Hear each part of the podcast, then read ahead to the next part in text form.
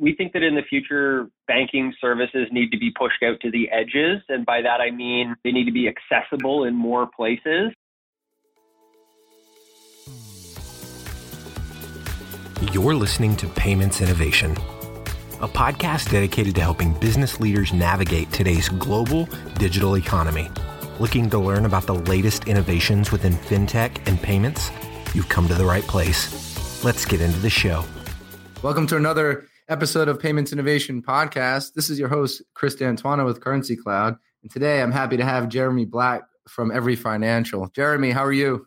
I'm great, Chris. How are you doing today? I'm doing well. Thanks. Always good to have a conversation with you. And for our listeners, you know, I'm really impressed with Every Financial and what you guys are creating over there. It'd be good to give a, you know, a brief background of your history and how you came about to start up Every Financial for our listeners. Yeah, no, no, for sure. And this is something you and I have talked about a little bit in the past, definitely. So I was I was an online entrepreneur uh, before that term sort of existed. So think sort of pre Shopify, pre Stripe days. I ran a relatively successful e-commerce operation focused in the music industry. And since then had gone on to you know various roles in the in the tech community and spent a lot of time in the bank through some enterprise software companies and sort of had this itch to go back to servicing you know entrepreneurs or the entrepreneur that I used to be. And uh, saw a great opportunity to really go and target this next generation of online entrepreneurs, the people that start start stores on Shopify or run micro SaaS businesses or have digital freelance operations, and uh, and that brought us to today with Every.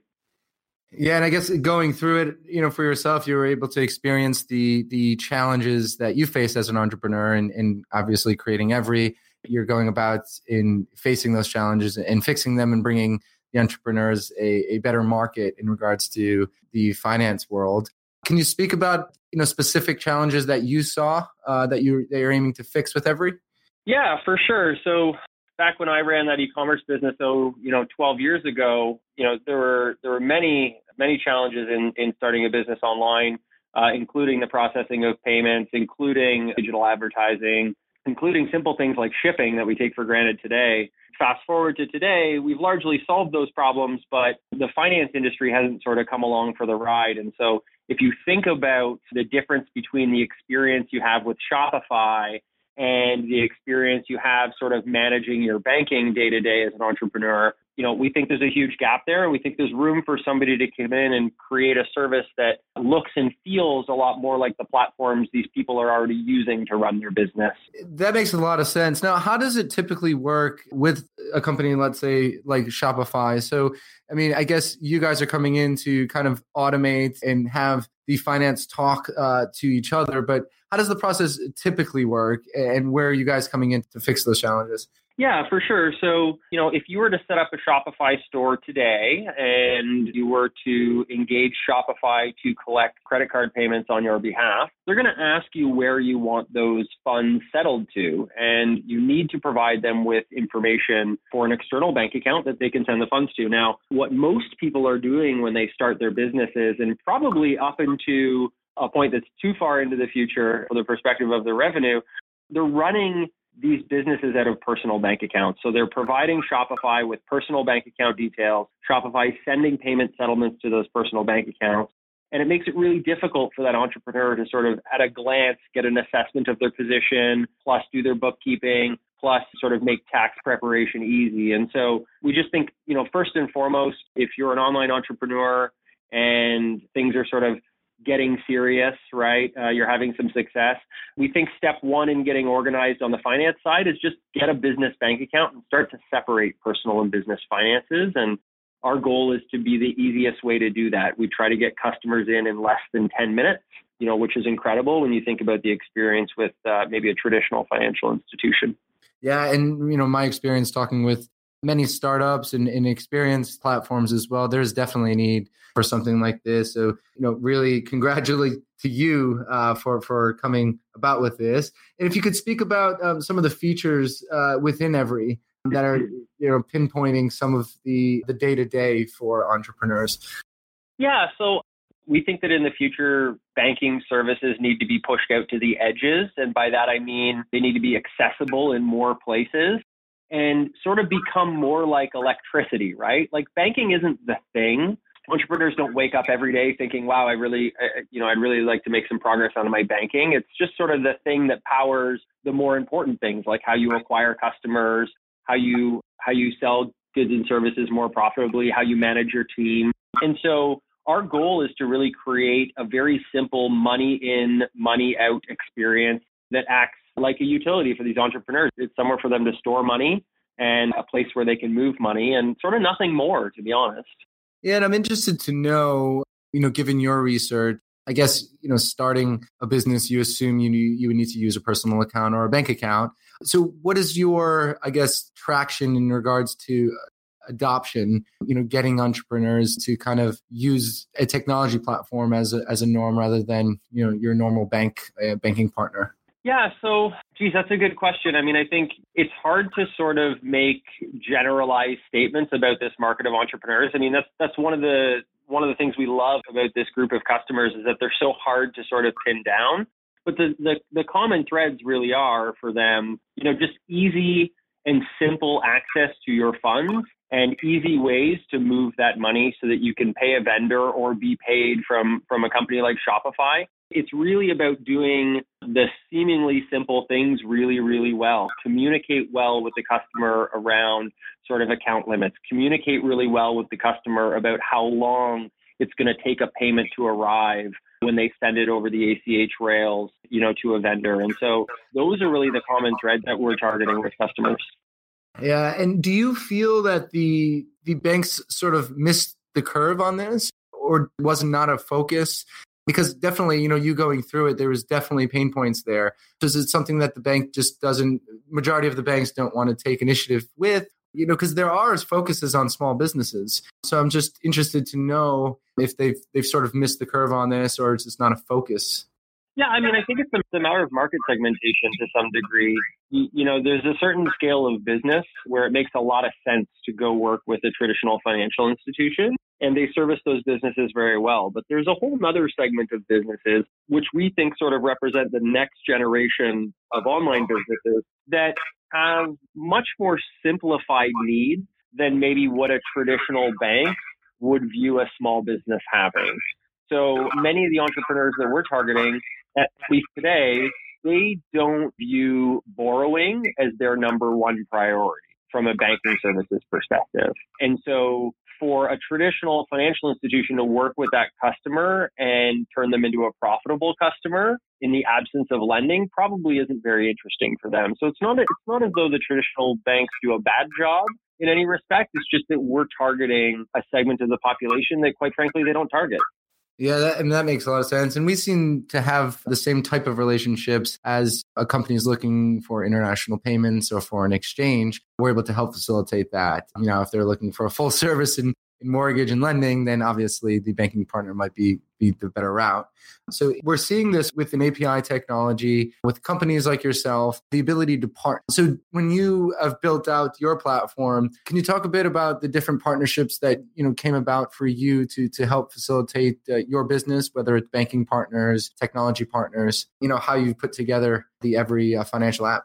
Yeah, so at our core, we are a challenger bank, much like you know, from an operating perspective, much like many of the other challenger banks that you see in Europe and, and on this side of the pond in America, you know, so we, we effectively need three key vendors to to stand up our business from an operations perspective. And, you know, these are very difficult relationships to stand up. They require a tremendous amount of thoughtfulness in terms of how you orchestrate the relationships. But once everybody sort of has confidence, you can get to market and things become a little bit easier. But so for us, that's a network. So Visa is our network of choice in terms of card issuance and uh, the ability to transact using that payment method at point of sale. Uh, you need a bank partner. We have a bank partner in Manhattan that you know has just been fantastic in working with us to identify the unique needs and challenges of this market from a compliance and regulation perspective. And then you need a processing partner, which sort of helps you manage the ledger of transactions and then post transactions to the corresponding network association. So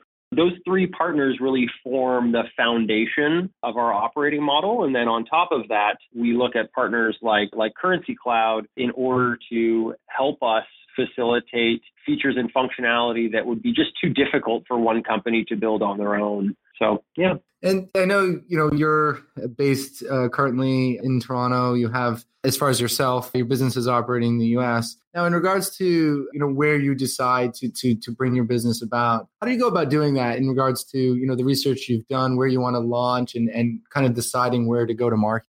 It's interesting. There's a bunch of factors. You know, first and foremost, as we think about the customer, right? Where is the customer need the greatest? And, you know, we sort of made a determination, you know, as a team sitting in Toronto that we understood the US market very well. And that would be a good first point of entry for our product, given that there are 12,000 financial institutions in the US that only a small handful, under 10, will allow you to open a small business account online even still, those accounts aren't open instantaneously. So there's a lot of opportunity just around how do you reduce the friction in getting a business bank account uh, in the US market? Certainly, the consideration after that is, you know, if our goal is to push banking out to the edges, if our goal is to work with the Shopify's of the world to enable banking services from within their platforms, we need to be thinking about global scale from day one. And most of our ability to move into new markets is going to be based on the regulatory environment in those markets. And, and it's fairly good and fairly positive across you know, across Europe, across Canada, and other sort of Western banking markets. Yeah, it's really interesting. And as we discover our landscape as well, you know, coming from the UK over to the US, a bit different regulatory challenges and, and just about getting that education and, and understanding that, especially here in the States, is really important to get to market. And I did want to touch on one thing, I guess, before we close out. You did mention bringing banking, banking to a company like Shopify. Now, you know, traditionally you know sending files to banks and, and having to go outside of the ecosystem to supply these types of services where you're actually providing banking services within a tech environment. I guess over the next you know five to ten years do you see more technology companies going after the banking types of relationships trying to go after you know holding liquidity maybe for their clients as it's becoming more transparent uh, with these uh, technology companies yeah, I think, I mean, it's interesting that you use the word liquidity, right? Because for me, I think it's sort of a downstream effect of what the ideal customer interaction is in the future. And I believe, and the data from our customers is telling us that, you know, customers are using FreshBooks and Shopify and MindBody and Jobber and all of these SMB platforms as an operating system for their business. And it just makes sense for them to continue to go to those operating systems for new products and services. And banking services are, are, no different, with the exception of they're much more difficult to stand up from the perspective of that platform. So anything that we can do to help enhance the customer experience in those platforms by bringing banking services to bear, and again, enhancing the customer experience in the products in those platforms, that's the path that we're on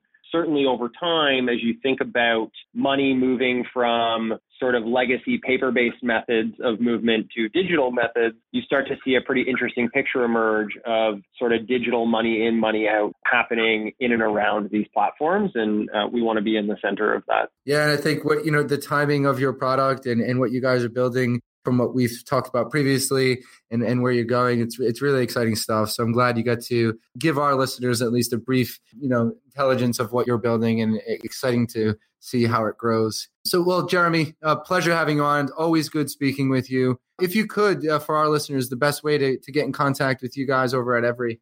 Yeah, so we're at getevery.com, G E T E V E R Y.com. And I am Jeremy at getevery.com if anybody wants to reach out personally. Awesome. Well, Jeremy, thanks again for having you. Uh, it was a really good conversation for our listeners, and we'll, we'll speak soon. Thanks, Chris. Much appreciated. Take care. Currency Cloud is an online payments company that makes international money transfers fast and simple for businesses we're building a borderless future where international transactions are seamless for a better user experience. Discover the world's most trusted payment platform and our toolkit of developer friendly APIs at currencycloud.com. You've been listening to the Payments Innovation Podcast. To ensure that you never miss an episode, subscribe now in iTunes or your favorite podcast player. Thanks for listening.